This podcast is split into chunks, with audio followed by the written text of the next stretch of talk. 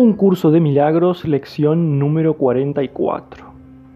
Pero antes de repasar la lección, recordar que el propósito del libro de ejercicio es entrenar a tu mente de forma sistemática a tener una percepción diferente de todas las cosas y de todo el mundo.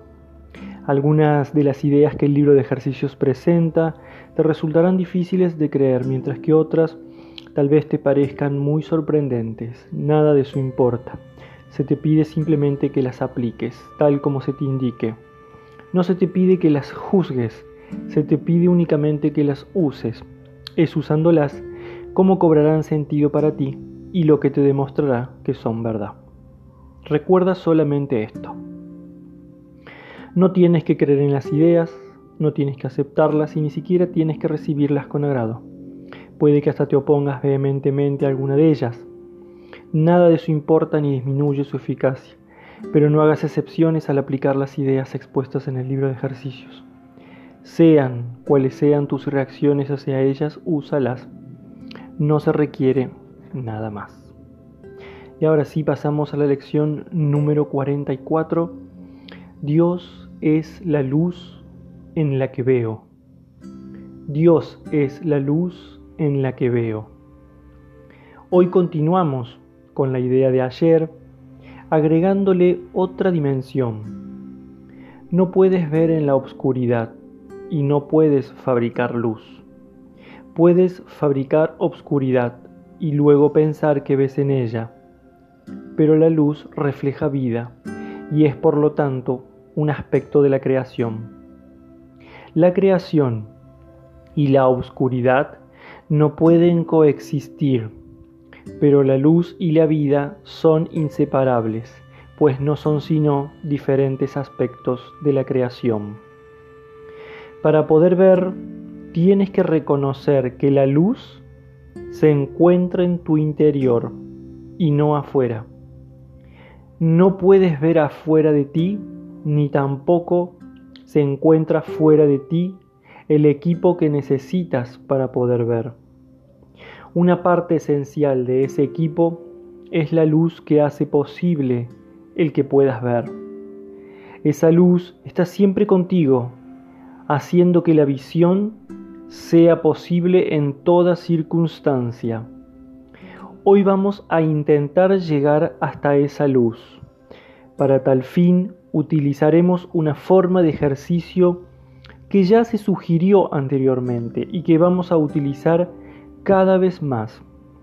Dicha forma de ejercicio es especialmente difícil para la mente indisciplinada y representa uno de los objetivos principales del entrenamiento mental. Requiere precisamente lo que le falta a la mente sin entrenar. Con todo, si has de ver, dicho entrenamiento tiene que tener lugar lleva a cabo como mínimo tres sesiones de práctica hoy, cada una de 3 a 5 minutos de duración. Recomendamos enfáticamente que les dediques más tiempo, pero únicamente si notas que el tiempo pasa sin que experimentes ninguna sensación de tensión o muy poca. La forma de práctica que vamos a utilizar hoy es la más natural y fácil del mundo para la mente entrenada, tal como parece ser la más antinatural y difícil para la mente sin entrenar. Tu mente ya no está completamente sin entrenar. Estás bastante listo para aprender la forma de ejercicios que vamos a utilizar hoy, pero es posible que te topes con una gran resistencia la razón es muy simple. Al practicar de esta manera, te desprendes de todo lo que ahora crees y de todos los pensamientos que has inventado. Propiamente dicho, esto constituye tu liberación del infierno. Sin embargo, si se percibe a través de los ojos del ego, es una pérdida de identidad y un descenso al infierno. Si te puedes apartar del ego, aunque solo sea un poco, no tendrás dificultad alguna en reconocer que su oposición y sus miedos no significan nada.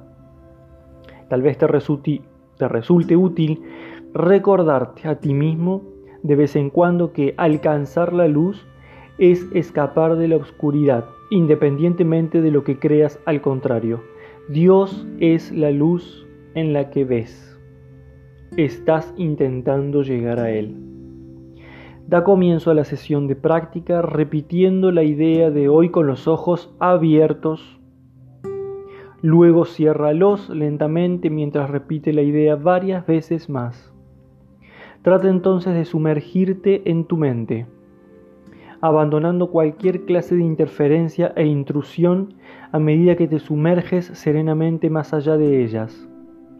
No hay nada, excepto tú, que puedas impedirle a tu mente hacer esto.